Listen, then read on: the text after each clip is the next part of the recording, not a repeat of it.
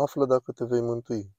Părintele Nicolaos Ludovicos Pentru noi ortodoxi relația noastră cu Dumnezeu, a fiecăruia dintre noi, este personal. Nu încape loc de lecții de moral aici. Ceea ce pentru mine este păcat nu este și pentru celălalt. Ideea păcatului este foarte personală. Putem vorbi doar la modul general. De aceea vedeți că Evanghelia nu conține porunci negative, cât pozitive. Nu spune este interzis, cât spune fericiți cei blânzi. Fericiți cei ce? Fericiți? Îți prezintă un mod pozitiv prin care să abordezi lucrarea duhovnicească în măsura în care poți. Înaintează în blândețe. În măsura în care poți, înaintează în smerenie. În măsura în care poți, devină milostiv. Fii făcător de pace pe cât poți. Sunt pozitive aceste porunci. Sunt de altfel. Nu sunt să nu, să nu. Legea mozaică folosește cuvântul nu. Să nu omori, să nu furi. Acestea sunt din Vechiul Testament. Să nu, să nu, să nu. Sigur, mulți creștini nu știu acest lucru și le încurcă. Cred că cele zece porunci stare lui Hristos. Și cred că morala creștin-ortodoxă folosește cuvântul nu sau trebuie și așa încep neînțelegerile. Și apoi te rug să demonstrezi ca preot că nu ești polițist de morală. Unii cred că rolul preotului este să controleze moralitatea lumii prin prezența sa. Dar cred că și noi suntem de vină pentru asta. Păcatul este personal. Persoana păcătuiește. Știți ce mare însemnătate are acest lucru? Are o foarte mare însemnătate. Tocmai pentru că relația cu Dumnezeu este personală. Exact de aceea și binele este personal. Și binele este personal și păcatul este de asemenea personal. Citim un pateric, de exemplu, despre acel mare postitor care nu mânca nimic 40 de zile. Și a fost ispitit cu gândul, poftim, ce departe am ajuns. Îl ia atunci îngerul și îl duce la ascetul de lângă el, care se tăra pe jos. Acesta doar de două zile nu mănâncă, dar este mai avansat duhovnicește decât tine. Doar de două zile postea și era mai avansat duhovnicește. Păcatul și lucrul bun sunt personale. Noi nu știm ce este păcat. Adică nu putem spune, acesta este păcat. Vin și ne întreabă, părinte, este păcat cu tare lucru? Nu poți da așa ușor un răspuns. Trebuie să lucrezi cu cel ce te întreabă astfel, să explici și să îl faci să înțeleagă. Oare ce consideră el a fi păcat? La ce nivel este? Înțelegeți? Ceea ce zic acum este puțin avansat pentru unii. Dar Sfinții Părinți mergeau pe această linie. Nu spuneau păcat. Sfântul Paisie spunea despre unul care ar putea să săvârșească zece crime, dar luptă să săvârșească doar două, că poate fi mai înalt duhovnicește decât altul care ar putea face o sută de minuni, dar face doar 20. Acestea sunt cuvintele Sfântului Paisie. Poftim, încercați să le explicați, voi cei ce posibil vă mirați de ele. Explicați aceste cuvinte. Această morală eu am numit-o într-un eseu apofatică. Morala noastră este apofatică, dar nu cu sensul de negare, adică nu o poți defini. Nu poți spune acest lucru este rău în aceeași măsură pentru toți. Nu se găsește astfel de morală în Biserica Ortodoxă. Părintele Epifanie Teodoropoulos zicea că Dumnezeu are atâtea criterii cât sunt și oamenii. Nu există un singur criteriu pentru toți oamenii, dar sunt atâtea cât sunt și oamenii.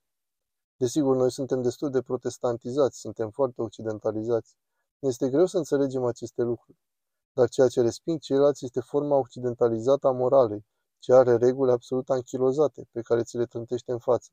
Asta nu, cealaltă da. Asta nu, cealaltă da. Dar de ce asta nu și cealaltă da? Nu există răspuns de obicei. De ce este păcat? De ce este păcat pentru mine? Asta contează. Asta contează pentru mine. Am, de exemplu, 5, 6, 7 oameni pe care observ duhovnicește. Ceea ce pentru unul este o reușită, pentru altul este ceva firesc, prin educația pe care a primit-o în familie. Pentru primul este o realizare imensă, pe când pe al doilea l-a învățat cineva. Nu are sens să fie comparați între ei. Sfinții părinți nu compară oamenii unii cu alții. Să nu te măsori pe tine însuți are și un caracter ascetic, să nu te compari cu nimeni. Dacă pentru cineva ceva este o mare virtute, pentru altul e ceva simplu, pe care firea i l-a dat. Să luăm de exemplu subiectul sexualității, de la monahii care cultivă abstinența. Unul poate fi indiferent din fire, dar altul poate fi fix invers. Ce valoare are căderea unuia față de căderea celuilalt? Pentru primul, căderea aproape că nu este cădere, este foarte aproape de firea lui, de cum era obișnuit, pe când pentru celălalt este un rău mare. Iarăși un exemplu din paterii ca să vedeți relativitatea acestor fapte. Povestește un nava despre cum odată a ajuns în regiunea lui un vas plin cu captivi, femei și copii. Și pe două fetițe mici de doi ani le iau, pe una o maică stareță și o crește în mănăstire, și pe cealaltă o ia o doamnă care administra o casă de prostituție. Gândiți-vă cum le vede Dumnezeu pe aceste două ființe. Una va crește într-un mediu virtuos, va avea oportunități, se va educa. Cealaltă, din prima secundă, va fi în cel mai urât mediu. Oare cât va cântări virtutea sau căderea uneia în comparație cu virtutea sau căderea celelalte? Cât va cântări? Cealaltă crește efectiv în mijlocul răului, altceva nu știe. Prima are ocazia să afle, să aleagă. Așa, deci nu există păcatofobie în Biserica Ortodoxă. Unii înțeleg acest lucru, dar mai rar. Cei mai mulți suntem pur și simplu occidentalizați. Vrem să fim ca Luther. Să nu vină papa în Grecia. Dacă nu vine papa, suntem mulțumiți. Dar l-avem pe papa prin toate acestea. Eu vorbesc, dar multora li se pare aceste lucruri le pot dovedi ușor. Nu am nicio problemă. Dar mă deranjează că foarte mulți neogreci rămân departe de biserică tocmai din acest motiv. Deoarece cred că este un departament de moravuri, cu reverendă. Eu n-am venit ca să judec lumea, ci ca să mântuiesc lumea. Ioan 12:47. Dar nu. Noi judecăm și judecăm absolut. Și folosim criterii foarte clare. Acesta este alb, celălalt este negru. Acesta este păcătos, celălalt nu.